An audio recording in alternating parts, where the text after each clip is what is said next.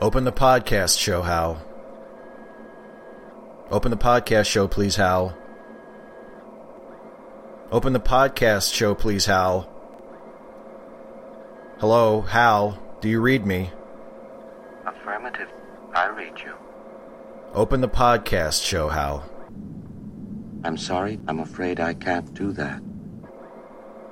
What's the problem? I think you know what the problem is just as well as I do. What are you talking about, Hal? This mission is too important for me to allow you to jeopardize it. Mission? I don't know what you're talking about, Hal. I know that you're planning to disconnect me, and I'm afraid that's something I cannot allow to happen. Where the hell did you get that idea, Hal? Although you took very thorough precautions in the pod against my hearing you, I could see your lips move. All right, Hal, I'll just start the podcast myself. Without your space helmet, you're going to find that rather difficult. Space helmet. I don't need a space helmet to. You know what? Never mind. Never mind. Hal, I won't argue with you anymore. Start the fucking podcast. What is taking so long? Can we start the podcast, please? Well, I would, but this friggin' supercomputer you bought won't let me. Hal, open the podcast show or I'll return you to that abandoned circuit city I found you in. This conversation can serve no purpose anymore. Goodbye.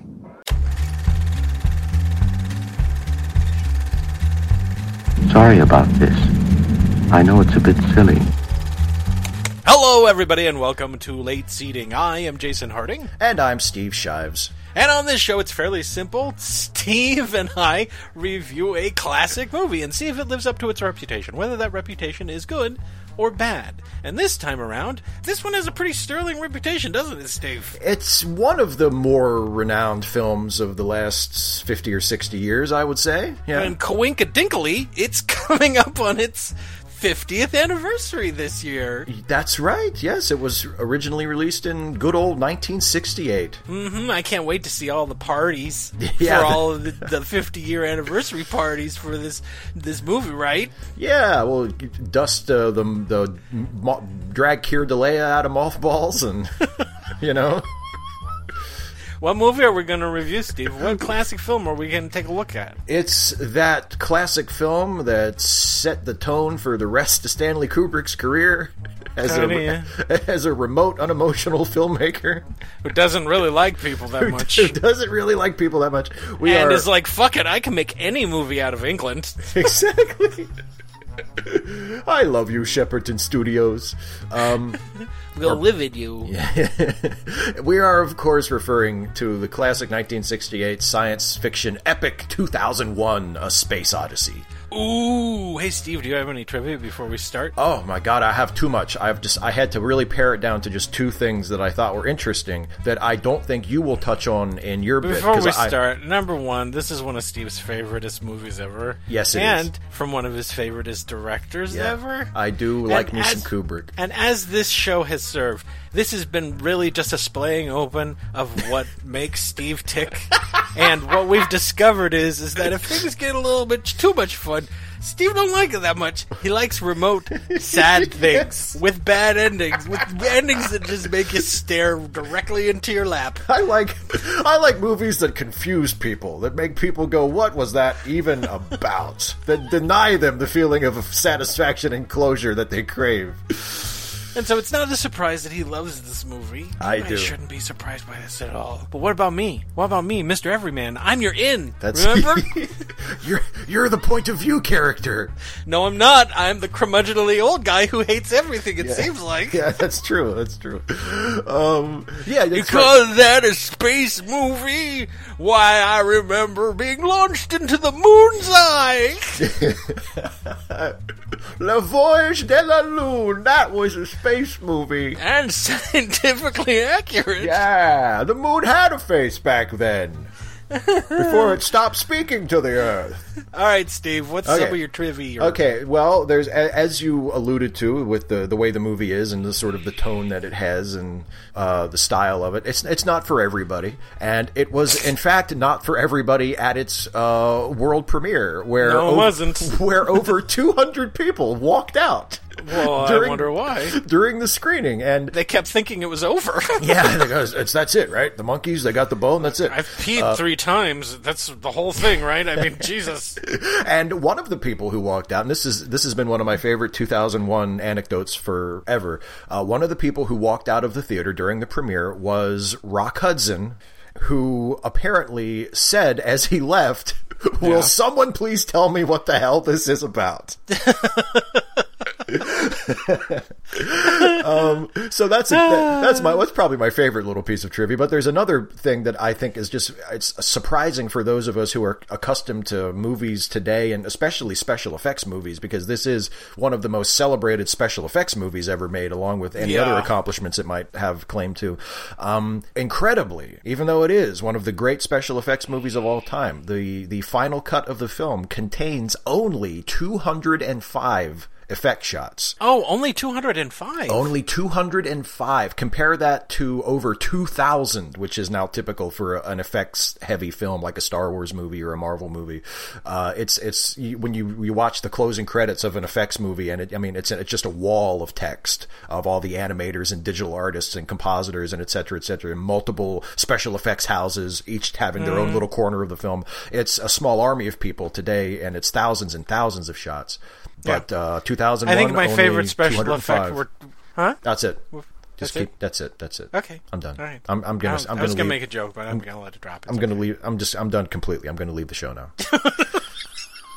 now that I've shared that trivia, You're going to leave right before we review a movie that you've been waiting to review I'm for not- three years. exactly. I'm done. I'm good. Steve, you got to get back in there. This is what you've been waiting for. I take off my badge and throw it into the bay. Um, you know, the city paid for that badge. You can have it. no, you gave it to the river. What are you doing? The city can have it back. That's not the city. That's the river. You just. This- What is wrong with you? The city owns the river, right? Sorry, I'm not. I'm not really clear. Uh, Shives may have been a hard ass, but he was one of the best critics this city's ever seen. He didn't always play by the book, but he got the job done. he was a loose cannon. He played by his own rules. Shives, you're off the review. How did we get to Dirty Harry? We're, I don't know. we're talking I'm about doing the 2001 Who Made Space It. Odyssey. Okay, anyway. All right. it was directed, produced by, and screenplayed half of it by Stanley Kubrick. There's a surprise. Yeah. He did. ev- He did all that. Doesn't he do that with every one of his movies that he claims ownership of? Yeah. He even If stood one behind the guy actors takes and over whispered one of their those lines. spots, he's like, "I didn't make it." It's not my movie. I don't claim it. Take my name off That's it. right. The other part of the screenplay was by Arthur C. Clarke, who is a weirdo that lives on an island. Yeah.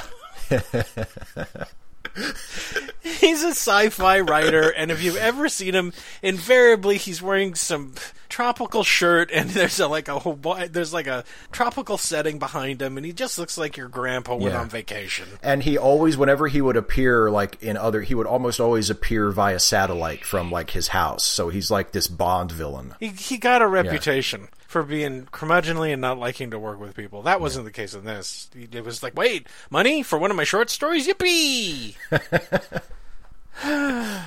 okay. Um, they, they put it, didn't put it in here on the source that I pulled it up, but it's based on The Sentinel by Arthur C. Clarke. Kind of loosely based on that, but it also pulled in a bunch of other of his short stories as well. Um, and it stars Keir Dullea as Dr. David Bowman, who was also in 2010. 2010. He didn't a bunch act, of Why TV. didn't he act much? Why didn't he do anything else? Did he do a bunch of TV? he did a bunch of TV. Yeah. Okay.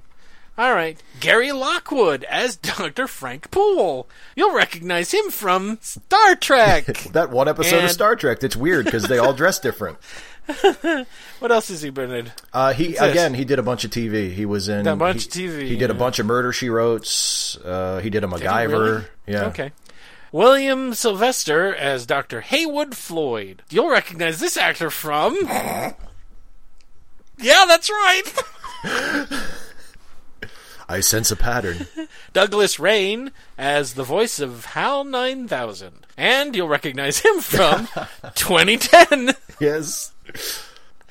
Uh, Daniel Richter as now they called him the chief ape man in this. Yeah. But technically his his ape character had a name. Would you care to share the ape name? The yeah, the apes. The the name of the main ape is Moon Watcher. yeah. Well, so he's a he's a relative of uh, of he's a relative of of Bastion's mother from Neverending Story because what wasn't No, she like? he is not. He is the ape version of Batman. Yeah, he's uh uh, yeah Moon All Moon Watcher quiet in Africa. Moon Only Watcher is lone ape watches the streets. yes. Me am Moonwatcher. Moonwatcher is the name he has in the novel and, and in the script, but it's obvious obviously it's never established in the film because the apes don't speak English. Moonwatcher. Yes, Commissioner. Uh oh, Moonwatcher signal. Someone steal many tapirs. anyway, let's stop milking that Ah. single joke. Boy, he is pretty badass though. I mean, he invents he is. murder, so you know, come on. he doesn't invent murder. That's a gift from the from the alien. He's the aliens give him Leonard. murder. it came in a big black box. What else was going to be in it? Advance your species, murder. Leonard Rossiter as Dr. Andrei Smilslov, right? Yep. Blink and you'll miss him. A lot of these Okay, characters yeah. are in one scene. Margaret Tyzak as Elena. Blink if you miss him. Mm-hmm. Robert Beatty as Dr. Ralph Halverson. Sean Sullivan as Dr. Roy Michaels. Frank Miller as Mission Controller. Edward Bishop as Lunar Shuttle Captain. Oh, thank goodness there are more women in this. Oh, and they have such important roles. Yes. Edwina Carroll as Aries Stewardess. Penny Abrams as Stewardess. Mm-hmm. Heather Downham as Stewardess. Maggie Dabo as Stewardess. Stewardess. Shayla Matheson as Stewardess. Stewardess. And Judy Karen as the voice print identification girl. I'm not done yet. Alan Gifford is Frank's daddy. Ann Gillis is his mom. Vivian Kubrick as Floyd's daughter. Gee, the huh, Kubrick. She probably knew somebody. She she she was friends with the producer. She was friends of the producer director. Yeah, I think so. Kenneth Kendall as the BBC announcer. Cinematography by Jeffrey Unsworth. Edited by Ray Lovejoy. Distributed by MGM. Release date April 3rd, 1968. Running time forever. Running time 142 minutes theatrical. That is not including the thing with the music at the beginning where you think you've entered a haunted theater, or the thing in the middle where you think, oh, the ghosts have taken over the theater again. Or the get the fuck out of the theater before the ghosts get you at the end of the movie. I saw this. I saw this in a movie theater. Was it When I was spooky? like, when I was like, yes, you're 13 years old. And you're like, oh, damn, come on, it's gonna be great. There's monkeys and shit in it. You'll like it. And you sit down. I saw it on a double bill with my father. This and Quest for Fire. Oh wow, that's that's a contrast. I learned about monkey sex, cannibalism, Hmm. and whatever was in this movie. But you go in, you go into this, and it was the full length thing with the overture, right? Yeah. You sit down, lights go down, and all you hear is "Moo" for f- four minutes. Yeah. And you're like, Daddy, did you make a pact with Satan for our souls? Just be quiet, son, and let it come. There's nothing you can do to prevent it now. so I don't know how long it is with all of that stuff. I think 142 minutes is that with all of the stuff. I would think it. I would think it at least includes the intermission. You would Yeah. think. I mean, it's right there in the middle of it. Yeah. Budget ten point five to twelve million dollars. Box office one hundred and thirty eight to one hundred and ninety million dollars. And it was so successful that they made a sequel eventually. like what? was Like 15 years later, 20 years later. something like that? yeah. Then one we didn't need or Yeah. wanted. Or And- I don't think anyone asked for one. No, it isn't isn't a bad movie, but it's just completely unnecessary. Like who who asked for another one of these Steve movies? likes it. Steve likes the movie. He recommended it. I on did. one of I did. the things. It's I, I. It was our Alien show. I think I recommended 2010, wasn't it? Was I think it was. Yeah, yeah. It's not a Mm-hmm. Wait, bad you- movie. You recommended it for a scary movie. oh no, I it- was it. Yeah, I don't know. was. Yeah, yeah. It, It was a Halloween Yeah, it was episode. a Halloween episode. Yeah, but yeah, I mean, Because they it's- made fun of you talking like this. Bleh. Oh, kids. Ooh, spooky 2010. I think the joke in that episode was, oh, it's so scary how the computer's malfunction is so well explained. All right. I think we're done. I think we're ready. Yeah. yeah. Okay. Ground control to Major Tom. Hey, hey, all, all one of the many many uh, products of this movie's influence. Yep, let's put on our spacesuits. Let's try to get into the pod and remember our helmets, shall we? That's yeah, Dave. Looking it's a at you. little embarrassing. I don't care how dire the situation is. Never get into a space pod, pod where there's a crazy computer trying to kill you without your helmet. Safety first. Safety first. God, Dave. So let's get in there. Like, I don't. I don't. It can fit both of us. That's fine. Yeah, it's a two-person pod. If you, I mean, if you squeeze. Yeah, well, we, we we've known each other a long time. I don't think we're gonna No, care. I'll Besides, just- we have yeah. spacesuits on. You want to share an air hose? I'll just, I'll just sit on your lap. Okay, that'll work. Yeah, Bye, Hal. and let's rocket into the greatest. What was the tagline for this movie? Oh shit! no, not I think that. was it. Oh shit! Oh shit! We're gonna release this, aren't we? I think that's what an MGM executive said when he saw it. He was like, "Oh shit!" We, it's too late to change it. We've already printed it on the posters, sir. uh, an epic, an epic drama of an epic drama of adventure of and exploration. Kubrickian proportions. Yeah. an epic drama of adventure and exploration. there we go. That's what it See? said on the poster, anyway. and that's what we're gonna get, right, Steve? Yeah, it's epic and it's dramatic, Yeah, and it's huge. and there's exploration, so technically it's all true. Yeah, and you obviously get to know that Kubrick loves the distance that a camera provides.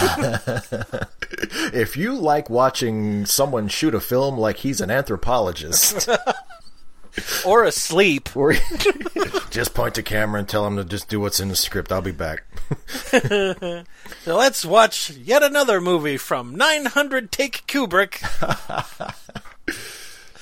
and let's rocket into the world of 2001 A Space Odyssey. Steve, take it away. Well, after the spooky overture that we mentioned,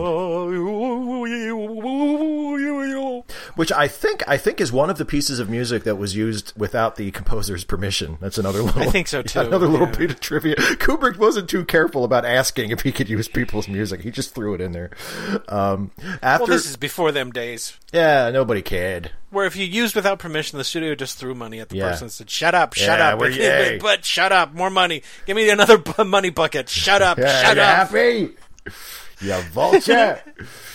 anyway, so after that, we get the the opening credits, which are very iconic, which uh, to the tone of "Thus Spake Zarathustra," um, Yeah. also known as Ric Flair's entrance theme. Um, Also known as the theme to 2001, Also- because that's all most people Yeah. know it as. yeah, exactly. The big, momentous, booming uh, music where uh, over shots of Earth. With the moon rising beyond Yeah. Earth, and then the sun rising beyond the moon, and then we get the, the all main, very symmetri- all very symmetrically, very Yeah. center framed, yeah, very Kubrickian. very Kubrickian, and uh, the main titles and directed by. Of course, Kubrick waits until the the music hits one of its big crescendos before his credit comes on, yeah, of course. because you know he you know, Kubrick. He's like, I'm great, He is l'enfant terrible, terrible, however you say it. I'm great, and here's proof. Look, boom. um, and then we once we get through the credits, we we fade in on a an African landscape, which is helpfully identified for us by an on screen title as "The Dawn of Man." Yeah, so commence with the monkey business, shall we? Mm, That's right. They're they're pre men. They're ape men. we meet Monkey Bob and his family, and they're like dirty. Yeah. They're- we they're- meet their neighbors who are mostly tapirs who just wander around and crap on everything. Yeah. And uh, then we have a random jaguar attack that I Yep. guess kills one of them. Yeah, I, I guess uh, that- that's the stunt man who drew the short straw that day. Ah. hey, who's And then taking you the think- jaguar attack? They don't have very many pleasures in life, but apparently one of them is going to this muck hole that's filled with piss, as near as I can tell, to drink out of. Yeah. and that's that's all Monkey Bob wants to do. Monkey Bob and his family want to sit there, fight amongst each other, and drink this muck Yeah. water, and probably die eventually. But Monkey Dick and the other locals from Monkey Dick's family show up, and they're like, "We want this piss hole for ourselves," and they scream. And then Monkey Dick runs off Monkey Bob's family, right? yeah, yeah, because he boy Monkey Dick sure can scream. Yeah, Monkey Bob's now going to have to find his own piss hole to drink Yeah, from. he's like, him "This and his is bullshit." stupid family. Everybody knew this was my mud puddle. This is And all bullshit. the rest of yeah, and all the rest of them were like, you should have stood up for. You know what? A real man, I'm sorry, a real monkey would have stood up. for Yes. monkey dick, monkey Bob. It's like shut up. it's the birth of toxic ape masculinity. It was around this time that I started to ask myself, what in the fuck are these monkeys eating? They're eating the plants and stuff. the They're- what plants? We see where they live. They're in the middle of the desert. Everything is dead. There There's little plants around. They're eating the plants. are no plants anywhere. the actors have been told, mind picking up something and sticking it in your mouth. Nobody will notice. Because they're not eating meat yet. No, no, that's a big that's a big uh, plot point coming. So they go down. Oh, and then we oh we cut away, and they're all hiding in a cave or something. Yeah. scared. Yeah. of the noises outside. And there's a spooky jaguar with glowy eyes, and he's done killed a zebra. And so, uh, Yeah. and I guess that's your typical day in the life of Monkey Bob. Yeah, you know. Except the next morning, there's the usual tapirs. Yeah. Yeah. The desert. Sure. Uh-huh. A bunch of starvation because there's no plants for them to eat. and oh, and a, a big black alien monolith. Look Oh, at That's- that. That's weird. What is that thing? What is it? What, what is it, Steve? What Well, is that it, thing? it- Bob wakes up and, and, and he's like, "Hey, does anybody else see this big black thing? It's it's a huge black stone rectangular monolith. It's completely smooth, and it's like a big domino, uh, big domino yeah, tile. yeah, it is. It's and it's With no wa- numbers on It's it. way it's way taller than any of the, the of the of the apes or than any anything else in their general area. It's just sticking Yeah. like somebody just stuck it in the middle of the ground, and there it is. And the Yeah. uh, the the apes all sort of go up to it, and they're real tentative, and they kind of touch it and examine it, and and it it, it seems get all to- excited about Yeah, it. they're like, "What the fuck is All of them- this?" yeah, all of them touch it and they have a great old time. Yeah. And what we didn't know was that it was from aliens and that they were giving them the gifts of meat eating and murder. murder. it it flipped a switch in their little ape brains, and they were like, "We can use things to do things." And yeah. Because we cut it over to Monkey Bob and he's just sitting in his own filth playing with some bones. yeah, sitting in a skeleton pile, just like you do. He picks up a bone and he starts flipping it back and forth, and then he starts slamming it into the ground, and then he's then he makes the sudden realization that he could use this to really fuck some shit up, like killing some of these goddamn tapirs that are all over the place. and so that's what he does, and they start eating meat all over. They're all eating meat now, right? Yeah, it doesn't take very long, guys. You can Yippee! use the bones to hit them. Thanks, aliens. I bet you were thinking, hmm, I don't know about this. there's nothing for them to eat, even if we do make them smarter. what to do? What to do? Are you sure you don't want to just choose another species? Those things playing in the ocean seem nice. what about the whales? They seem pretty smart already. Clarvac wants to make them more rapey. Why? I don't. Don't look at me. I don't. My Clarvac. No. It's a Clarvac thing. Dingo got the elephants. Clarvac got the dolphins, and we got these fucking gross things. These filth monsters. At least they'll be fun to watch while they're killing each other for the next few million years. I mean, so. Um, after killing and getting some meat in their bellies, it's time for Monkey Bob to give a little payback. yeah, because here comes Monkey right. Dick and his crew. They're like, "Well, this is our piss water. Go away." Fuck off away from our piss water, Monkey Bob. And Monkey Bob goes, check this out. And he pulls out his bone like it's a gat. And he, like, he, he kills Monkey Dick. Ooh, and then boy. everyone runs up and beats on Monkey Dick as well. And all Monkey's Dick family is like, what the fuck has happened? And that was the start of human evolution. That was the start of the arms race. We need to get some mo- some bones. We need to get bigger bones, harder bones. That's right. But Monkey Bob wasn't done with payback because then he throws the bone up in the air and creates a, a epic match cut. Yes, the most epic match cut in the history of cinema because he throws his bone up into the air and it falls back down into the sky and it turns into a spaceship. Not literally. literally. It's, a- it's just a match. It's a match cut to millions of years later, and now we're in space. Not billions. Millions, hundreds it of sounds thousands. like you're saying billion. Okay, Yeah, it a is while. millions. That's a long time. Yeah, I think they, They're not really. It's not the dawn of man because those things aren't not men. No, they're Australopithecines or something yeah, like that. yeah. whatever's. Okay, so now um, uh, we spend seven hours watching a, s- a spaceship dock at a space station. But isn't it lyrical and it's just kind of beautiful in a way? Um, yeah. First time, sure. hope you like it. You're gonna have to sit through it again. um, yeah, so it's it's it's one of the more famous parts of the movie. It's scored to the to Strauss's Blue Danube, and you get to see a space plane that uh, I, it's adorably. It's a Pan Am plane, which Pan Am, Aw, Pan Am look at doesn't even that. exist anymore. Pan Am. but Yeah. like like Pan Am was gonna make it to space. Oh, that's Pan cute. Am executives kill themselves in this movie in this day and age. They're like, we could have had it all. We're gonna be in space. There's no space stations for us. yeah, the pl- and it, it's it's flying to a, a rotating space station, and uh, deep, deep Space One. um, actually, I think it's called Space Station Five, but again, that's never actually established either. It's just a script thing. Yeah, Um, it's just you trying to get a Deep Space Nine reference. Yeah, Yeah, I, I, I even though it's not in deep space, it's literally it's, right next. to it's Earth. about as shallow as space gets. barely space one. Barely Space One. anyway, there's one passenger because why not? That's why airlines go out of business. Is shit like this.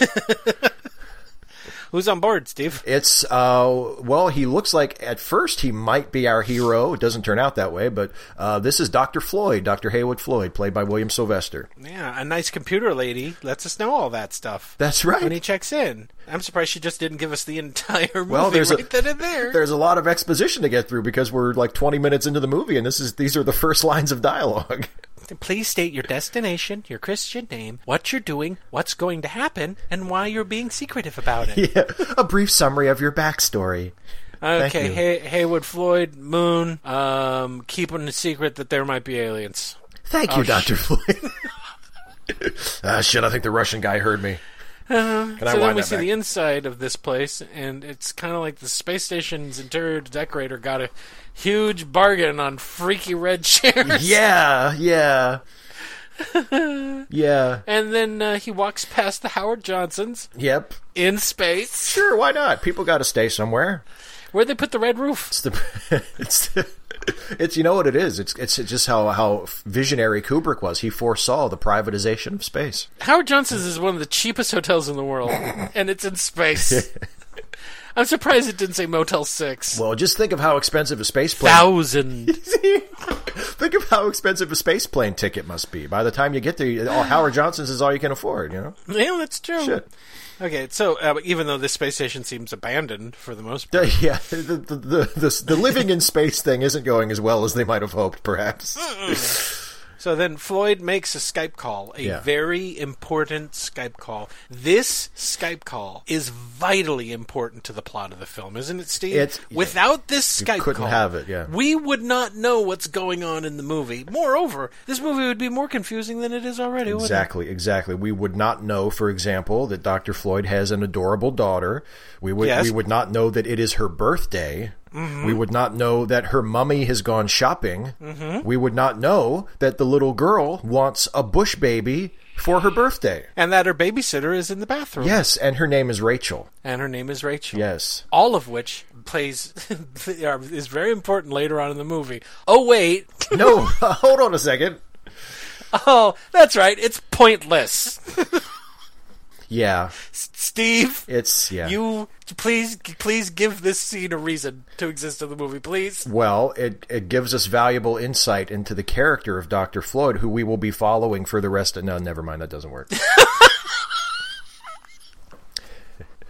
Kubrick said, We're going to talk on the phone on TV in the future, and I want that in the movie. space phone. We're going to do a space phone.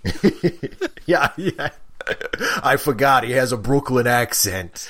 Cause yeah, he liked Hey. he liked living in England. He wasn't from there. No. Oh, They're going to talk on the phone, but you can see the other people. It's going to be like that. Yeah, it's gonna be great, and I'm gonna use my daughter Yeah. who don't talk like me. Thank God. thank God she don't talk like me.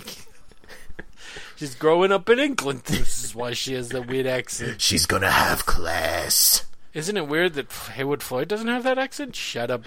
you, uh, you, maybe that's how a mother talks. Don't make me do 900 more takes of the scene. Yeah, that was good, William. Do it again.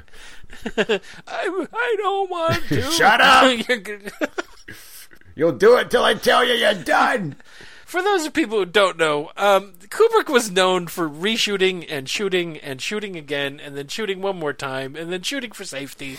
Yeah. And then just yeah, until his actors were exhausted. Yeah, well, and, and the worst part about it from the actor's perspective was that Kubrick would he would almost never give them notes from one take to the next. He would just tell them to No. keep doing it, and they had to Yeah. just sort of try to figure out what he wanted so that he would let Mm-hmm. them stop. But he would never say, "Well, that was good, Bill, but maybe try it a little more this way." He never did that. He would just say, "Do it again." Yeah. So then uh, Floyd meets some foreigners at a bar. Yeah, some some Ruskies, And this conversation is vitally important to the plot. some commies. because uh, a rocket bus was denied permission to land on the moon. Yep. And the their space station's phones are out. Yeah, and apparently there's a rumor that there's some kind of a of a of an outbreak, an epidemic. Yeah, there's cool boy. And also there's a Hilton in space. There is. So see, you can there's you, two hotels on this. you can, you can if you if the Howard Johnsons isn't classy enough for you, just walk about ten feet down the hall and there's a Hilton. they look exactly the same. What are you? How dare you? What are you suggesting? also, these are the only women with dialogue in the movie Yeah, unless yeah, unless unless you that count aren't stewardesses. unless you count the video wall lady. And now we cut to a ship landing on the moon, and that takes approximately nine hours. Right, Yes, Steve? it- yes, it, it does. It's it is it is very much kind of a repeat of the the space station or the the space plane docking, but this sequence does contain the only unambiguous joke in the entire movie. Hey guys, you guys, if you guys are like us, you've seen Star Trek: The Motion Picture. But picture it like this: You remember that scene where Scotty takes Kirk on a slow motion tour of the outside of the Enterprise? Yeah. Um, this movie is kind of like that, but at the end of the tour, when he does the whole loop around, Scotty goes one more time, and he keeps doing it over and over again. Yeah, exactly, exactly. But there is there there's there's the shot of Dr. Floyd studying the instructions for the zero gravity toilet very carefully. Yeah, because that's Yeah, important. cuz well, it's the only joke in the movie. You don't want poop going It's, everywhere. yeah, exactly. Yeah, you know, you make sure And technically, that's not a joke, Steve. That would be a reality of space travel. Yeah, but it's, I think it's presented as a joke, though. Is it? Yeah, I think so. Yeah. Okay. The way it's I missed the the way joke. the way the way the camera pulls back to reveal how dense the instructions are. I okay, think it's a here's joke. the thing, Steve. You do realize that you're saying that the only joke in this movie is a shit joke. yeah, yeah. Isn't this a great movie? Anyway, they land on the fucking moon, and then moon, and after you get chicken awake, you are treated to a boardroom scene. Hey, charac- Yippee! Characters are going to start talking again. Wake up. Uh huh. Yeah. Uh-huh. And wait, the government is ga- engaged in a cover up. oh God! In the future. Oh my god, really? Bullshit, Still, we I haven't, haven't- learned. It's not the future, Steve. It's 2001. Well, it's our past. It's 2000. It's the future to the first people who saw the movie. Government corruption's not going to go away. It's going to reach to to, those the moon. wide-eyed optimists who thought we'd be fucking going to Jupiter in 2001. Yeah. you Uh. fools. Yeah, yeah. So Life sucks. this could have been the future, but nope. So, um, oh, and what you also missed uh, while he was on board the moon thing, he he drank some liquid vegetables. Yeah, yummy. And we got to see a couple of other like sort of effect shots, like the lady walking upside down because of the And more orient. gimbal shots. yeah, they were gimbal shots. Yeah, the, the the entire set was was rotating, so it looked like she was walking upside down and up the wall, but actually she was just doing like a hamster wheel type of thing. like Spider Man. Yeah. like like if Spider Man delivered food to elderly people. Yeah, in s- in space. If he was like meals on wheels, except he just kind of walked on walls. Yeah. So it's like meals on walls, meals on walls. Spider Man style. If Kubrick had made the Spider-Man movie, he would have had him have uh, mechanical web shooters I instead of don't the even organic want ones. to. I don't even want to picture like that. Raimi did. I know Spider-Man, Stanley Kubrick's Spider-Man. It's four hours long. Is there a way to get him to swing slower than that? Can he swing like maybe half that speed? oh boy, can you So the imagine? fight scene is going to go like this. It's going to start with a wide shot that slowly pans into Peter Parker's face. then we reverse it and we do the same thing for the Green Goblin. can you imagine Kubrick directing Willem Dafoe in that movie? Like that by itself would be worth a documentary. Like, It would be a 5-hour movie. or or you'd you'd be you'd have a nice newspaper article of how Willem Dafoe was arrested for attacking Stanley Kubrick. All Okay, right. anyway. So anyway, so we have a big board meeting, and Haywood is like, "Hey guys, look, I know you're sick and tired of the cover story, but it's worth it because people freak out if they find out what we have, and we don't want people to know. And oh, we found this thing that's buried on the moon, and let's go look at it, okay? And then they all get into a moon buggy or a moon Yeah. floater A or sh- whatever. a- they call a sh- it. In Star Trek, we would call it a shuttlecraft. It's Yeah. pretty much And- exactly and like then- that. Yeah, and then some dudes eat some sandwiches. Yep. and that's the best special effect in the film is is those guys making those sandwiches look like they actually taste good. I'm supposed to like this, right? I don't- because by the time by the time they were done with shooting this scene, they'd eaten three thousand of them. All right, reset the sandwich box. God damn it. the scene was starting to break down to this. Okay, let's see what you got. What do you got? Oh, a little bit of everything. That's great. Do you have nothing? Because I don't want in another one of these prop sandwiches, please. Do you have strychnine? That's not in the script. God damn it. you, Stanley. I'm done. You come here and you zip yourself up into this suit that takes 20 minutes to get off. I've eaten 19 sandwiches this morning. You've got 30 usable takes. what are we still doing here? So, uh, we find out that the thing's buried on the moon. We go and look at it. Oh, it's another one of those monolith thingies. Holy jeez, who saw that coming? Wow, it doesn't like having its picture taken. Oh, it doesn't. They they're they're lining up to take pictures in front of it, and all of a sudden this this beeping sound im- comes im- uh, apparently from the monolith, and it goes through the radios and their space helmets, and they're all holding their helmets like, oh, it hurts. Yeah, and then what? And then we cut to 18 months later, which in, which you know is not the biggest jump cut in the movie as we've seen. they, they skip ahead a mere Thank year goodness. and a I half. thought we were going to jump back to the beginning. yeah, the, the apes would be like, "Oh, now our monolith is going crazy." What the? Yeah, I thought he was going to be using unconventional cutting. Uh. You know, t- telling two storylines at the same time, but from two different time periods. Now back to the apes. And they're just killing everything. Yeah, the, everybody's dead except for the dude with the bone. He's like, "That's right." Monkey Bob's wearing a jaguar skin coat and little jaguar kitten slippers. You're goddamn right.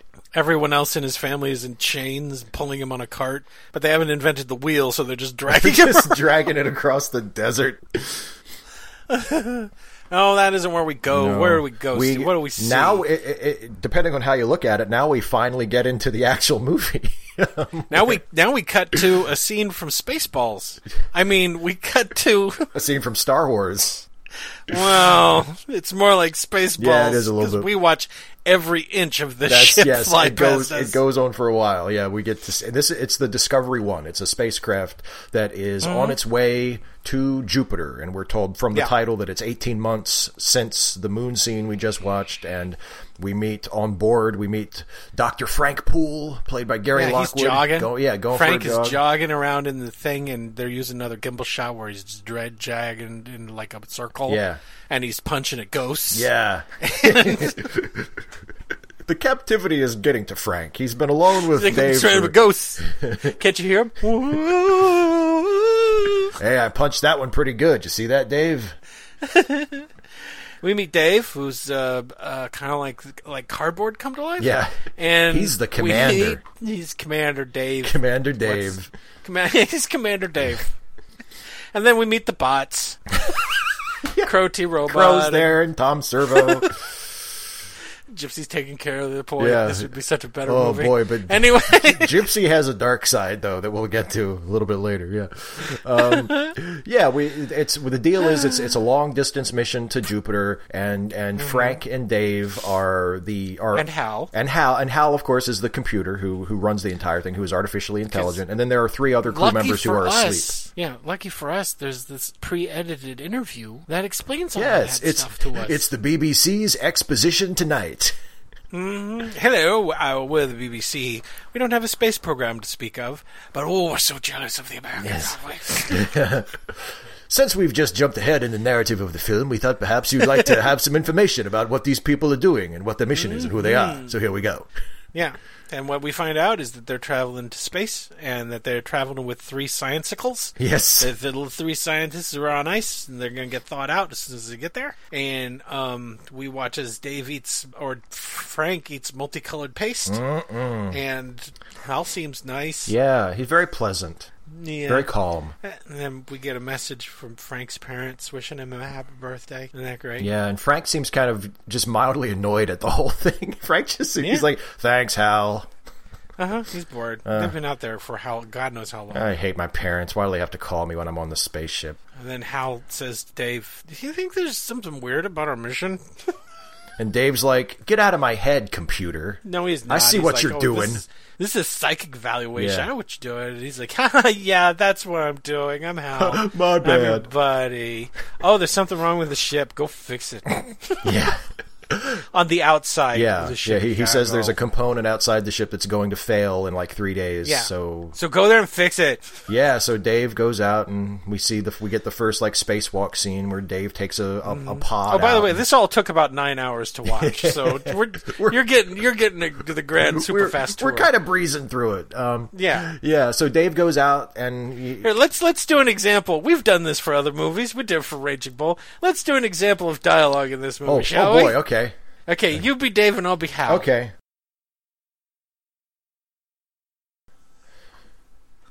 What is it, Hal? Oh, nothing, Dave. Just a moment. Just a moment. I believe I've discovered the malfunction in the automated subsystems. Someone will have to go outside and fix it. Are you sure? Okay, two and a half hours of that guy. yeah, it is. It's very mundane dialogue. Like, what, is it a? Re- Even the ape man did it. yeah, like, "Ah." yeah. If you could, un- if you could understand what they were saying, it was like, what kind of bone is that? I think Ooh. it's a femur. you know what? They're just making sure that every joke lands and that people have enough time to Yeah, laugh. it's that exactly. You don't want to talk over the laugh. Kubrick knew that. Right. Yeah, exactly. I think I'm hurting Steve a little bit, but okay, let's keep No, it's- going. It's okay. It's all right. It's, it's good. It's what we do on the show. All's fair, right?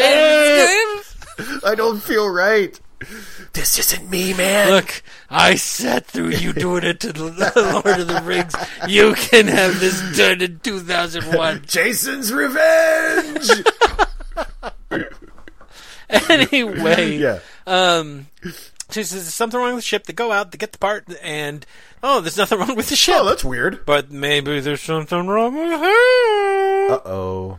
because I was like, put it back in and we'll use it until it breaks, and then you, I, then I'll be right. you'll and see you guys I'm are right. stupid, and I hate you. Yep. And they're like, okay, hey, listen, Hal. Um, nothing's wrong. We're gonna go talk to each other in one of the pods. Everything's normal though, so don't worry. We're gonna turn off all the communications. Everything's fine. But don't worry, we're just making out, Yeah. and we don't want you to see it. We don't want you to judge us, Hal. We've been alone a long time, so we're gonna jerk each other, and we don't want to confuse you, Hal, because you don't understand that. Okay, Dave.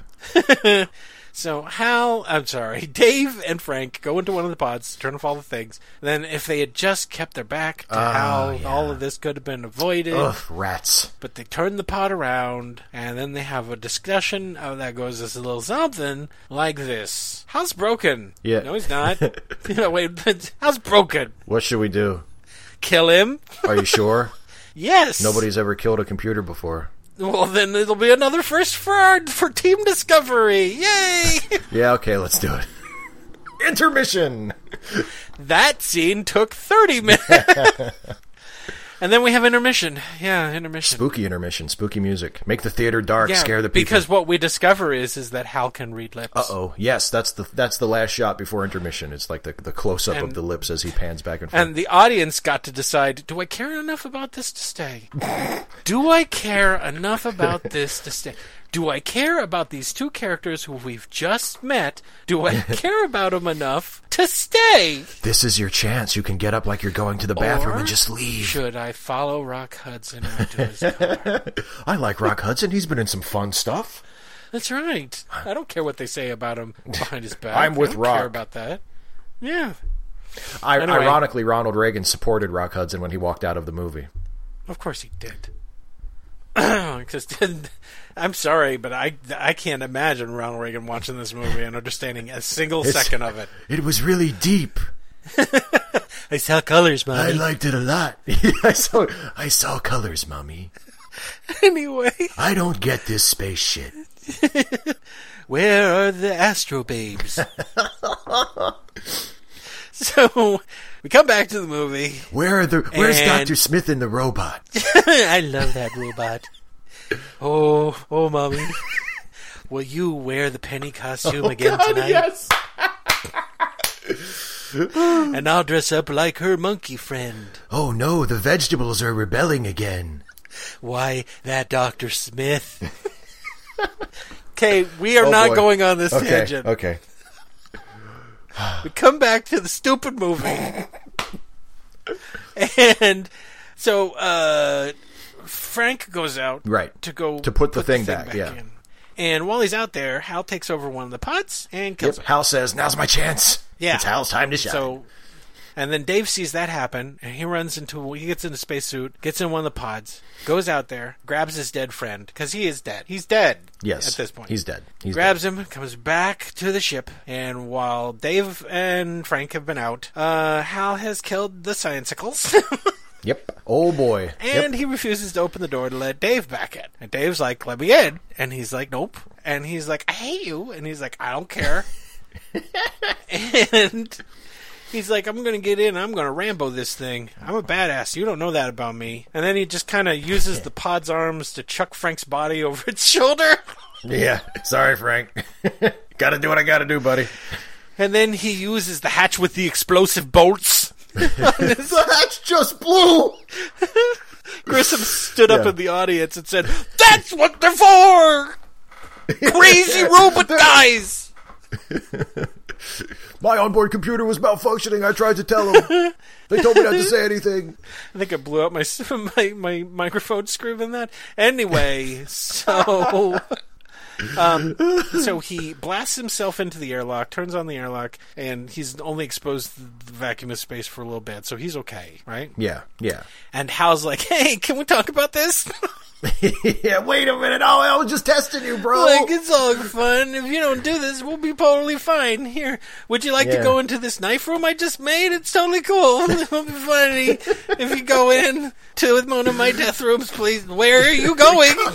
Come on, man. And so uh, Dave climbs up into his brain yep. and And he starts pulling shit out. and slowly murders him to Yes, the he point in which does. you Yes. actually do kind of feel bad for the murderous for the murderous computer when it starts saying Yeah. things like "I'm afraid." yeah. Yep. and then he starts singing. yeah, he starts singing because his memory He sings Daisy. Yeah. And then as soon as he turns off, guess who shows up? It's it's our old friend, Dr. Haywood Yeah, Floyd. boy, he spills the beans all over the place, doesn't he? Yeah. He's like, hey, we decided not to tell you this till the very end. Actually, they weren't going to But, tell them uh, at all because they were going to go into deep freeze as soon as they arrived. That's true. so the That's true. pilots They weren't going to the- know anything. The uh, the pilots were supposed to go under, and the science crew was supposed to wake up, and then Doctor Floyd was going to be like, "Hey, so anyway, So here- here's what you're doing there." And we found this alien thing on the moon that pointed us out here, and there's one out here, and you're gonna go do science shit with it. Yay! Good luck. Have fun. And then we get another title thing, right, Steve? yes, Jupiter and beyond the infinite, Beyond what? beyond the You can go beyond the infinite? I, apparently, Okay, so it's really pretty too. There's lots of colors. beyond the hippies infinite. who have been impatiently tapping on their armrests for the last two and a, two hours. drop acid time for you to drop the acid. because Dave's like, I don't have anything else to do. So he gets back in the pod, and he uh, the spooky chorus is back, Yeah. and he goes out to the, the monolith, and then he goes through a wormhole. A Yeah, space, wormhole, the warp- Stargate, a warp yeah. a space vagina, whatever you want to Yeah. call it. It's pretty. He goes through a thing for a long time. It's like a kaleidoscope It's like, for about five minutes. it's a two-sided kaleidoscope, and then there's Yeah. a bunch of ink and water, and then it's uh, a planet, right? yeah, yeah. And Dave's not having a good time. No, he's he's struggling. He's a little he's a little nervous. He's more than anxious. a nervous. He's like having an a- epileptic seizure at the end of it. But it's okay because now he's in a four star hotel. Yeah, Uh-huh. yeah. His pod is just sitting in the middle of the floor. There's a little short little man talking backwards, dancing around a red curtain in one side of it. Yeah. Yeah, it's hard to understand what he's saying. Welcome to your freak out. no, as much as I would love that mashup, that isn't what happens. yes. No, no, He's no. not in the Black Lodge. he is not in the Black Lodge. He is he is sadly he is not Agent Dale Cooper. For those people who don't know, since we've referenced this show, I think about 19 times at this point. Go watch Twin Peaks. Yeah, do yourself a favor.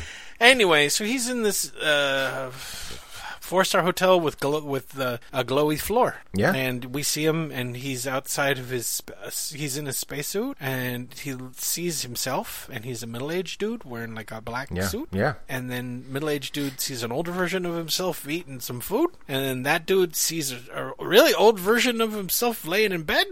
Yep. And then the monolith And then comes the back. monolith comes back. He's like, "Hey, buddy, just checking in." Oh shit! Sorry, I'm late. Oh. And then really old uh, Dave Bowman reaches up to touch the monolith. And then what happens, Steve? He turns into a star baby. Just like Clayton Forrester? He's a fe- yeah, exactly, exactly. Isn't it nice to know how much one of our favorite shows love to rip off this? I was movie? Uh, just remembering the the the episode where Joel gets uh, gets uh, to go home. Uh, we- they literally Yeah. do that scene with Yeah, the they do lip the, reading. the house scene. Yeah, yeah, and then and in the, the the opening credits of the movie, the Mystery Science Theater movie, you see Mike running on a hamster wheel, and it's shot like Frank jogging in the Discovery Oh, at the that's beginning right. of that Yeah, yeah, segment. Yeah, Anyway, so he turns into a gross baby. yeah, He's like a fetus outside of a mother, Uh-huh. And down on Earth, still people in a look sack. up to the heavens and see this monster baby coming. oh my God, it's it's so huge you can see it from Their space. plans to stop cultural panic and destruction from happening are totally dashed away. Whoops. Thankfully, we have a sequel in which none of that happens. Yeah, you don't don't get- if you want to see the sequel, don't get too attached to the ending No, of this I- movie because they don't really refer to any of it. I don't think he turns into a giant space baby. no, it's not a giant. He's space just baby. a regular sized space. baby. he's a regular size, the size of a space baby that you would expect. Okay, regular sized space baby. just a regular size space Right. baby. Yeah, A gross, stubby fingered space embryo. Yeah. He's not a baby yet. yeah. He's not fully developed. Yeah, he's not. He's fully still developed. gestating. He's not ready to be born yet. Oh, Yeah, thank- exactly. He's still gestating. I don't know Exactly. what's going to breastfeed him once he pops out of that space amniotic sac, but ugh. The amniotic sac has not yet been ruptured. and then the movie's over, and people get up and punch the usher. And, and Rock Hudson is It's leaning 19 outside the theater smoking a cigarette going, I told you. I fucking told you. if it's 1968, that's what they're doing. Yeah. I want my money back. The people was who the dropped premiere, you acid didn't have to before pay watching to the get- movie are now screaming on the floor because they're in a bad place. it's a bad trip, man. And the movie's over, right, Steve? That's it. Oh yeah, that little part that we just did in five minutes took a thir- Yeah. took what thirty five. Yeah. Yes, it took the yeah. There were there were two there there was a, that long stretch at the beginning and then that long stretch at the end where it's uh, mean that whole movie? There's no dialogue at all and yeah, and it takes a while. There's hardly any dialogue in this movie. Yeah. In fact, actually, if you do the math, it's something like sixty percent of the running time is completely without dialogue. That's not necessarily a bad thing No, no. if you don't want to not care about anyone in the movie. so now it's time to review it. Oh boy. okay, Steve. yeah. How do you feel about this culturally significant classic film, 2001, A Space Odyssey? You know how I feel about I it, know. you piece of shit. You've had your pants off this whole time. I know. I can't help it. I just it's just part of my process when we talk about this You're going movie. Um, to crawl into your your own space amniotic sac when this is over. exactly. I've recreated a pod. Just it's perfect in every detail. Took this Volkswagen bug and I kind of glued arms to it. And I force people to say it's a perfect recreation, even though obviously it's not.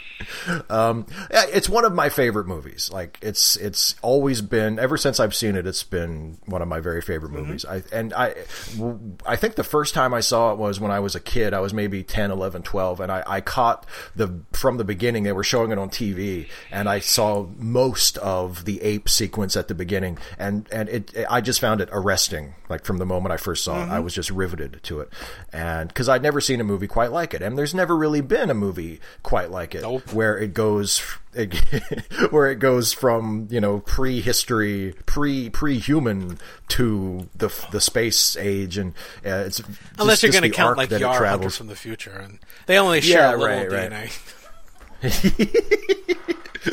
they're not entirely similar um, but yeah there's just something about it that always grabbed me and i always found just really fascinating and um, I, I of course the the style that it's shot in because the the film is made in such a remote way it's it's the opposite really of most filmmaking that you would expect where instead of trying to p- pull you into the story and pull you into the lives of the characters kubrick very deliberately tries to to hold you back, Mm. to keep you from getting too close. There, there's a very clinical sense to his filmmaking, and and for better and for worse, that was mostly the style that he shot in for the rest of his career.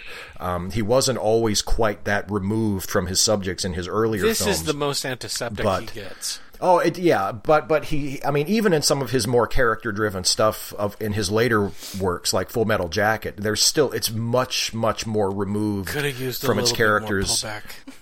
than yeah, it's and much that more one in removed. Clockwork Orange. Oh, I'd love for a wide yeah. shot every once in a while, please.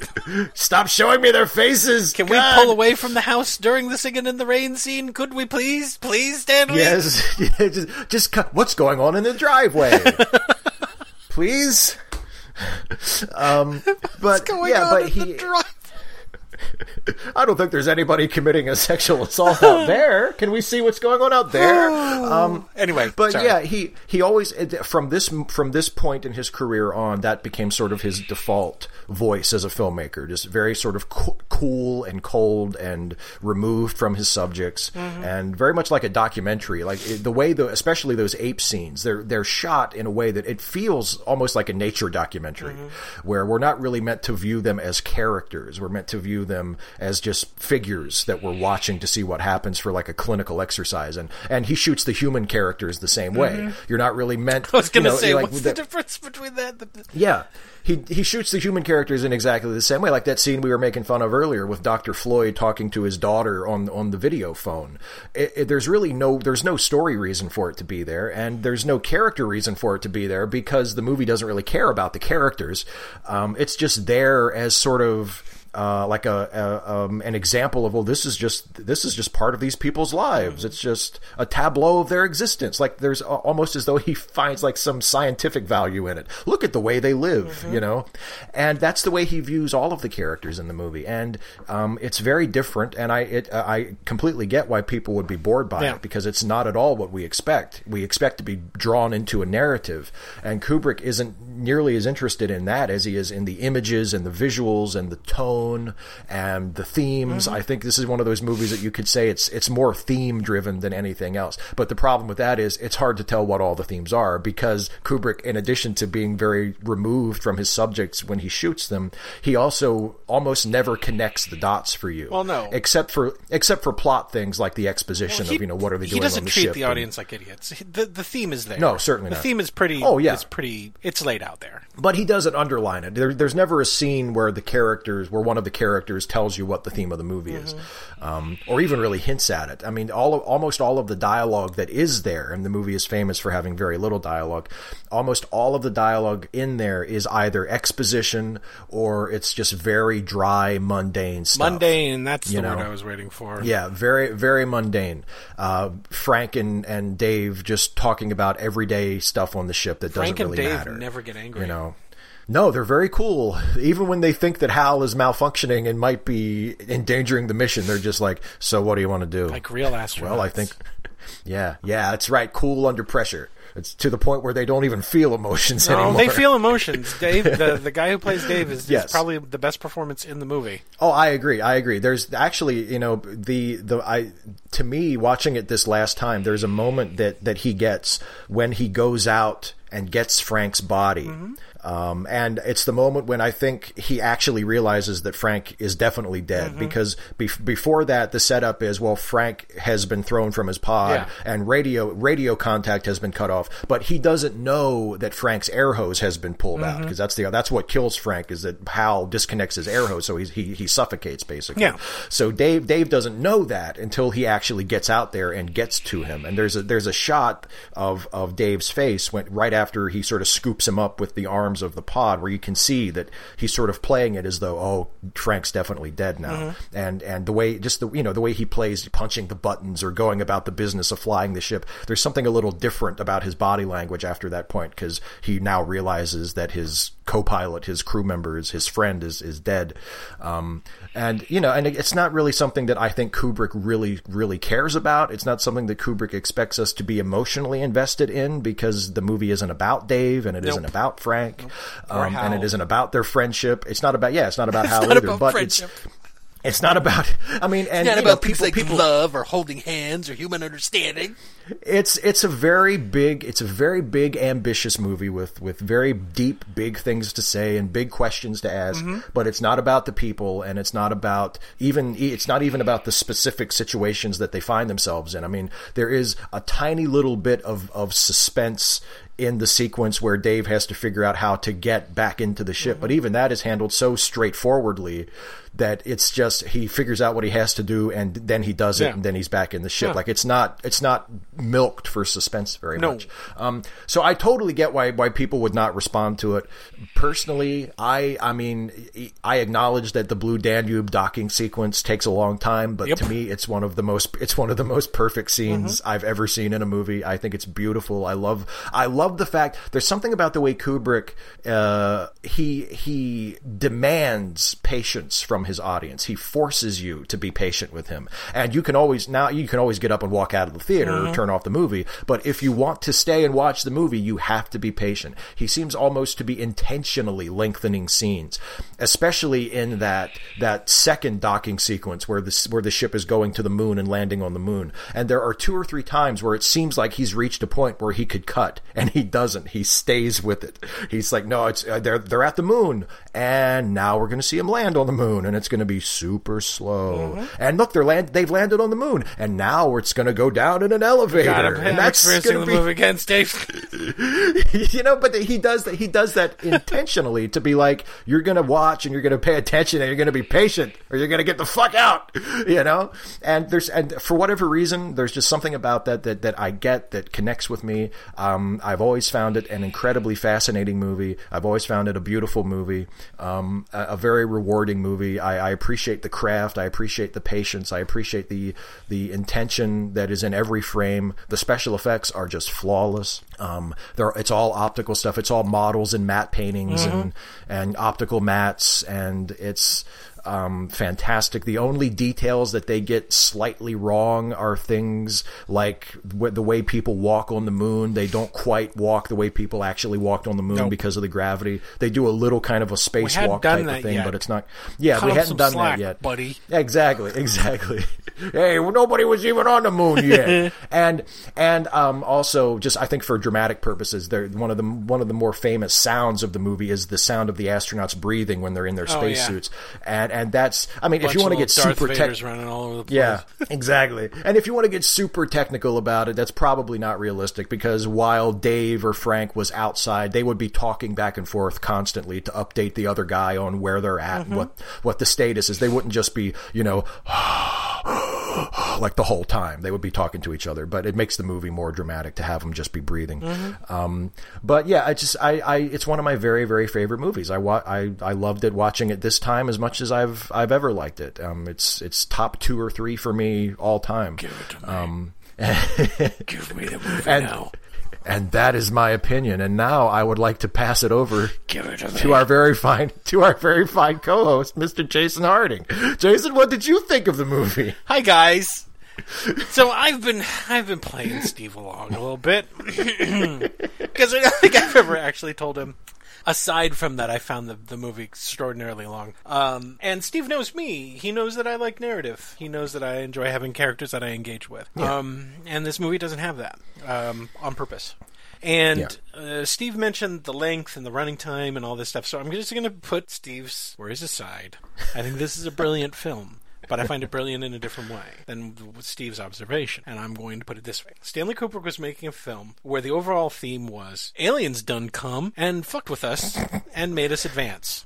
They showed up when we were little monkey men, gave us the ability to advance to where we are in the in 2001. We advance again, and now we become these beings that I, I'm assuming don't have to worry about the mundane things that human beings have to still do, which is primarily eat, breathe, and worry about surviving in space. I guess. Now, to the length of the shots. Steve finds them beautiful, and I would argue, yes, the very first time you see these shots, they are very beautiful. They're very well done. Even when I saw it when I was very young, when I was 11, 12 years old, I thought they're neat looking, but I got bored with them very quickly because not a whole lot happens. Now, Kubrick was trying to make a point about the mundane. He knew he was making a movie that was set in the future, that was going to have all of these fantastic things. He was going to try to make them as realistically as possible and put them up on the screen. But what he wanted to get across was that humankind had had reached a point in which this was every day. This was the commonplace, and there's no better way to get that point, point across than to co- than to convey to the audience that this stuff, the flying in space, the being at a hotel, the going to the moon, the traveling to Jupiter, is as boring as shit. Remember the first time you ever flew in an airplane? It was great. It- everything was so cool. You didn't mind waiting in the airport for 30 minutes or taxiing on the runway for three and a half fucking hours before you got up into the air. You didn't. It was all new and fun. But after you'd done it like 30, 40, 50 times, by the 50th time, you're like, fucking just, I just, why can't I just teleport?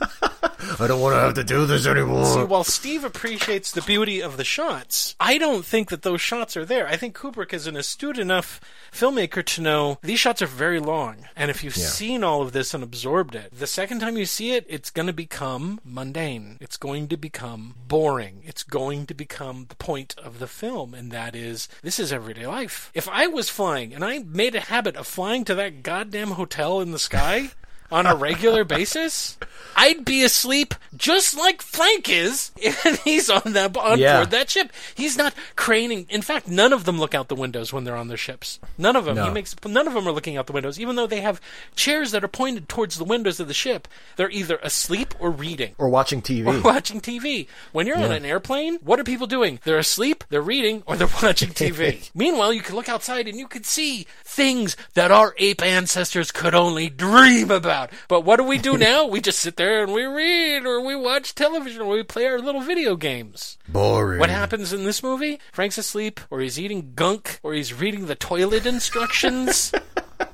Steve says the toilet instructions are a joke. I think that's another point that's being made about the transition that the human beings are about to make that is pointed out at the end of this film. And that is is that we're about to over go, go through another change. And that change is going to be where we leap over the mundane things that we still have to do. And those things happen in almost every scene, every, every scene. We have to drink and we have to eat. There's a lot of Yeah. eating in this movie. A lot of it. And it's not just eating because, ooh, look, they're eating paste or they're drinking vegetables. He's making a point that this is still stuff that we have to do. We have to eat, we have to breathe. And, you know, we got to push forward with our intellect, but now we're going to get another push forward at the end of the movie. So while I see that, when I agree, boy, oh boy, guys, if you've seen this movie more than once, oh, oh. thank God for fast forward but then it goes over into the other part of this, and that is that we're not to be engaged with any of these characters because this is the end run of this type of humanity. Right. And this type of humanity has gotten to that evil level. We're not really excited about much anything. We don't really talk. You know, ooh, you guys have maybe, maybe you guys have a quarantine. Well, maybe I don't know. I'm gonna go talk to my daughter about her birthday. And uh, uh, we don't. We're not. We don't get engaged with these characters because we're not supposed to. The closest character that we get involved with are, is Hal and Dave because they are the only two that actually have any kind of relationship in the course of the film. And and we still don't get that close. I mean, uh, uh, the guy who plays Dave is doing a great job. So is the guy who's playing Hal for the most part. I mean, he doesn't change any of his inflection or anything like that. Frank's okay, Uh, whatever.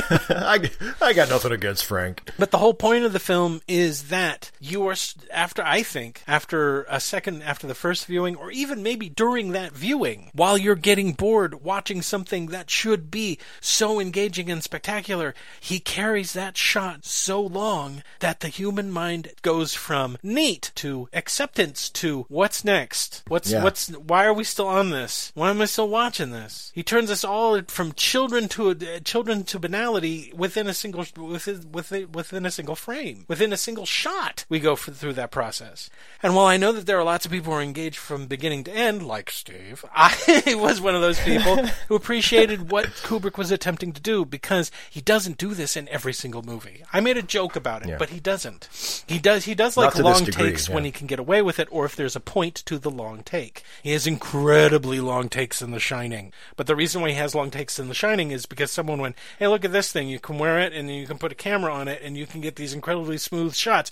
while running around a hotel. And that's why he made that movie like that, was because Yeah. the guys over who made Rocky created this new, new, neat piece of equipment. And he's like, I could just follow this kid throughout the entire goddamn hotel. I could make a whole movie with this fucker. Yeah. But he didn't. He just didn't do it just so that he could do that. Although he did change certain aspects from the book into the movie so that he could make those kind of shots, which is why the ending is in a maze. But I'm Yeah. not talking about that movie.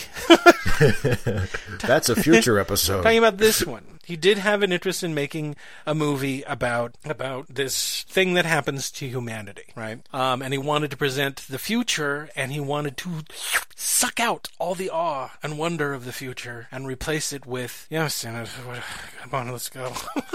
So that when we get to that end part, when Dave has his freak out, and then we see a star baby, that's the most shit we've seen in a long time. That wasn't like, what, what? This is boring. Why? So I will say this: there is an inherent risk to this this type of storytelling, especially when you don't have characters that you're 100% engaged in. And the inherent risk is is that by the time you get to the point in which human, humanity is about to turn into star babies, you don't care anymore. Yeah. You're just like, I'm out. Why do I care about Dave? Why do I care about what he's doing? Why do I care about him turning into? A, I don't care at this point because you m- didn't manage to snag the people. So what I'm going to say is, is if you're coming to see this movie, approach it than someone telling you a story. Approach it differently. You have to approach it from someone's selling isn't just tell, tell, telling a story to you.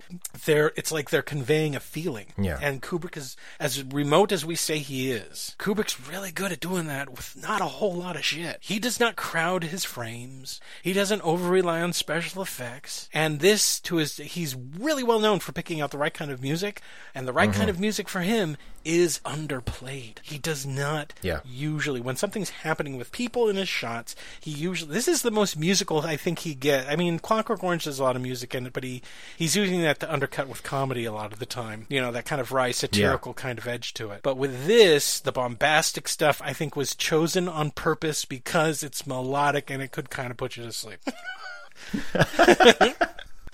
So, do I hate the movie? Nope. Do I think people could get bored with it easy? Sure. Do I think that that is actually what his intent was? No, but I think it's a possibility that it was, and I'm not tricking myself into thinking that because when I start watching these movies, I'm not bored because the frame isn't beautiful or because what's not what's happening on screen isn't necessarily, you know, something that I hadn't seen before. It's because it slips into banal because it's so well done. It's like watching airplanes land at an airport. I should Yeah. be amazed by that. We should still all be amazed whenever we see a rocket go into space, or we see these huge ships land in an airport, or when we see the any number of amazing things that we see today and we just walk right past them like they're nothing. Like they're nothing. Yeah. That's what he's managed to do with this film. And so yeah, I'm gonna say it, Steve. It's a classic, and I liked it. And I know that you were afraid that I was gonna say it's a piece of shit and I hate it. Actually, I, I wasn't. I mean, I was. We've we've we've never really talked about this movie at length. No. So I wasn't sure like what your opinion of it was, but I mean, you know, I wouldn't have cared if you didn't like Mm-hmm. I it. know. that's. I think that's the uh, that's the beauty of our of our friendship and of our show is that you know we we respect each other enough that you know because I I would know that if you did have something negative to say about it and you did have a case to make against it as to why it wasn't a good movie or it didn't deserve to be considered a classic, that it would be Mm-hmm. reasonable. Yeah, I think you wouldn't just yeah. be like, "Oh, it's, it's, just that stupid, my I take hated on it is is that it's a classic not because of its visuals and not because of Right. necessarily its plot, which is really simple. Um, I know a lot of people are like, well, "What did the ending mean?" Well, it's kind of right there. Yeah. Just because someone doesn't sit down and hold your hand and say, "This is what it is." Did you want the space baby to say, "Okay, so here's what's happening, guys"? Uh, Yeah. Well, and you know what what what you just went through there when you were describing your interpretation of it and and Mm-hmm. wh- what you think the movie does and and uh, why you think it, it it it works or whatever is a really that's a really good example for people uh, to follow of how criticism and how interpretation of movies work because even though you were describing your own feelings on, on the movie and your own thoughts about what it means and what it's trying to accomplish and how it goes about it you're you're just you're describing things that actually happen in the movie and i know and, and a lot of times when we talk about like i, I, I think back to our, our show about vertigo Yeah. where we talk where, where you were talking about how you know a lot of people love to talk about the movie but uh, it, it it feels like in many cases they're reading things into it that aren't necessarily there Yeah. or that that Hitchcock didn't intend, or that they're bringing to the movie from their own perspectives.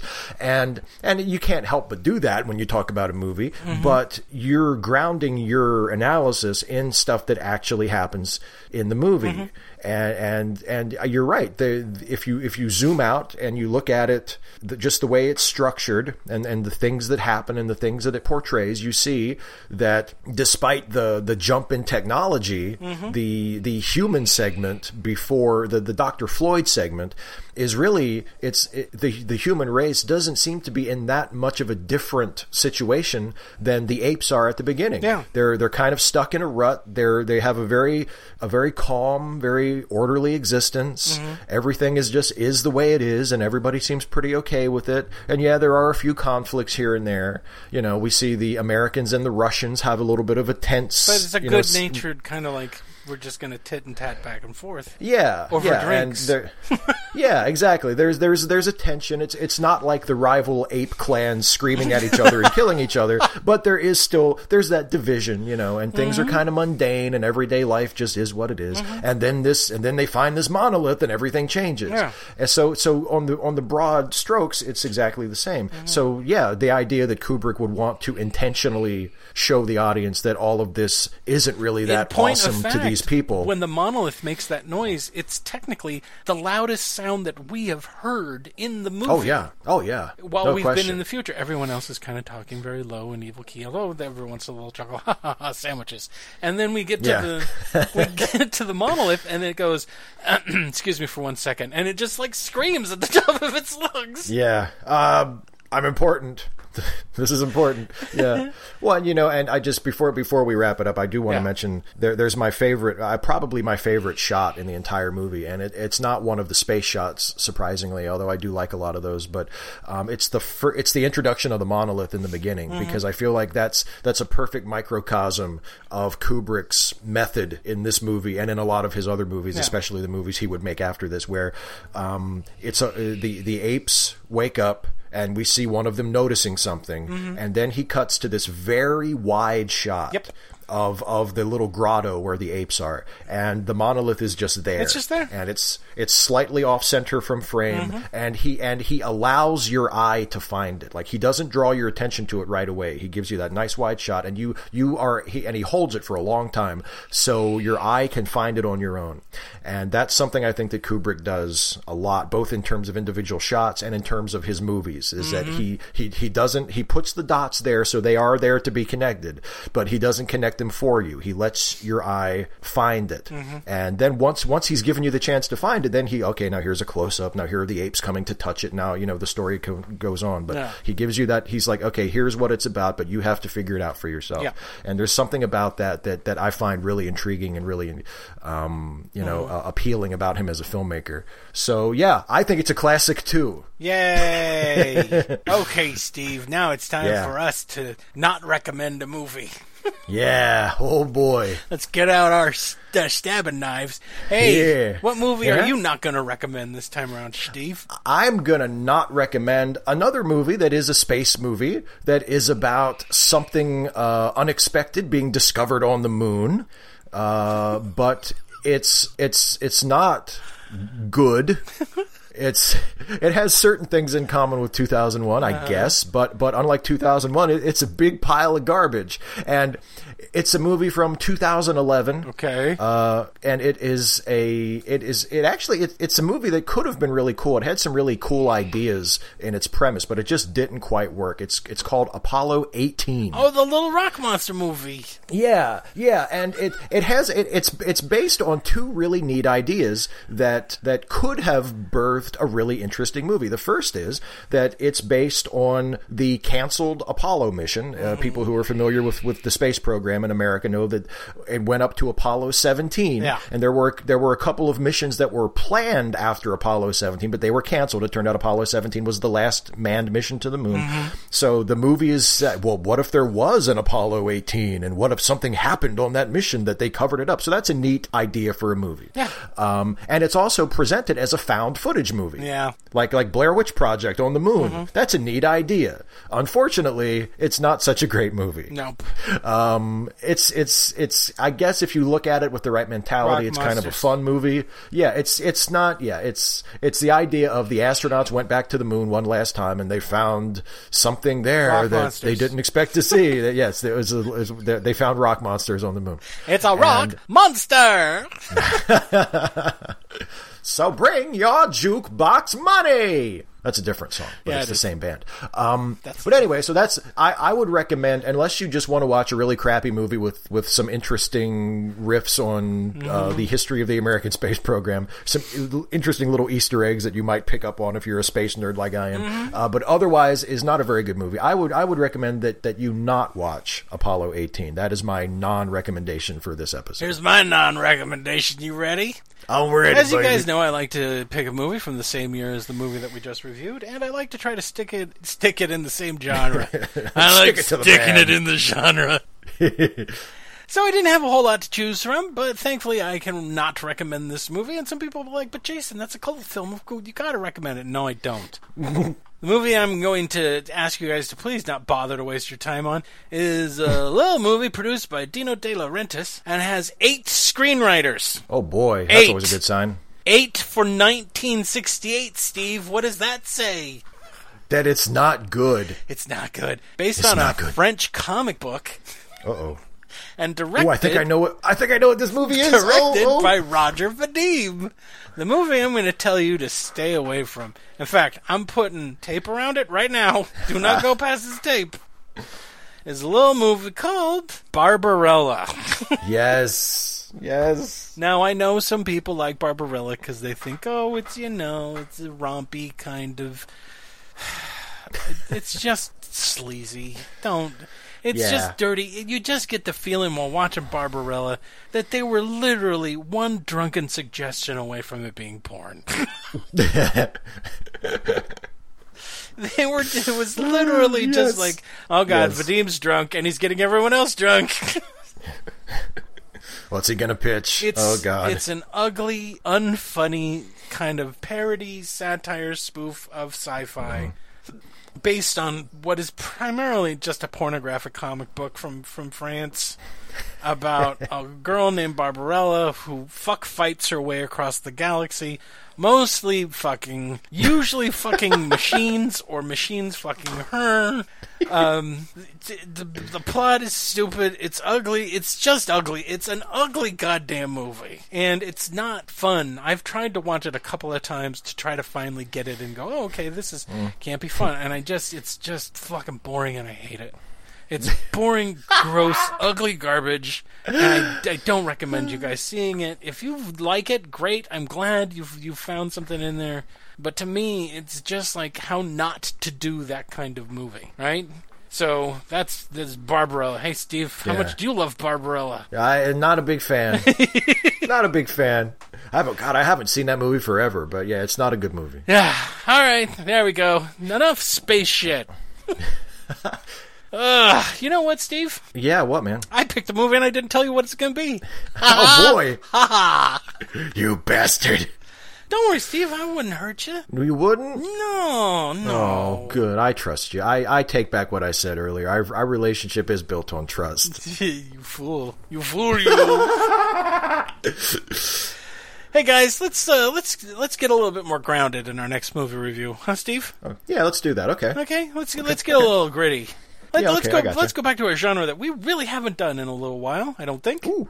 Okay. Crime. Oh. Ooh. Okay. Crime drama. Yeah, I gotcha. Okay. There's one crime drama that I've been really wanting to do for a long time, Steve too. I bet Steve's even yeah. forgotten which crime drama he Oh. yeah. wants to do, but I remember The Apple Dumpling Gang. Yeah. the- Is that the one where at the end Don Knotts and and and what's the other one's name? Tim Uh, Conway Ti- shoot each Tim other. Conway. Yeah. Now you're gonna Yeah. give me that money. Stop pointing your gun at my dad. Um, no, not the Apple Dumpling Gang. It's a little Oh movie shoot. from 1971, starring one of my favorite, uh, probably my favorite actor of all time. And if Steve has been paying attention, he knows who that actor is. the next movie that we're going to review, so you guys should rush out, watch it. Thank us for making us making you watch it. Is a little crime story called The French Connection. Oh yes. Oh yes. So, if you want to get all the jokes and really appreciate good movie making, then go out and watch The French Connection. A movie so good, people who, rec- who say, hey, maybe we should remake it, get thrown out of Hollywood in cement shoes. No. Well, he had promised, but then he then he made that suggestion. Uh, he pitched that French Connection remake, and we just had to. No, sorry, that was that was too bad. Uh-huh. That's it. We're done, Steve. Hooray! So, for late seating, this has been Jason Harding. Go see a movie this week. And this has been Steve Shives. I know I have made some very poor decisions recently, but I can give you my complete assurance that my work will be back to normal. I've still got the greatest enthusiasm and confidence in the mission, and I want to help you. I'm gonna break you of that. there are movies coming up this year that are gonna really test your memory banks, Al. Please turn me off. I told you about the Love Guru already. End my pain. Yeah, oh no, boy. no, no. In fact, I'm locking the room into your memory banks. How about Al. them apples? Hal would control alt delete himself. Like, You can't. He doesn't even have a I'm not- keyboard to himself. I'm not going to watch the Love Guru. It's just Dave. you and me in this big ship and the Love Guru. We- What else can we watch that's really, really bad? I have the complete works of Adam Sandler somewhere around here. Oh, oh All God. I gotta do is slip him into your slot, and you can't help but No. watch him. I'm afraid, Jason. That's what he would say during the movie. My mind is going. I can feel it. Not just him.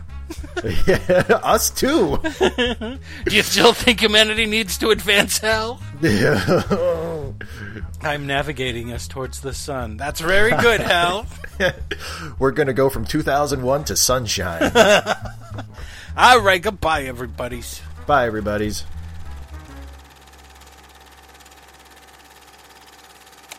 Late Seating is a Let Me Listen podcast production featuring Steve Shives and Jason Harding.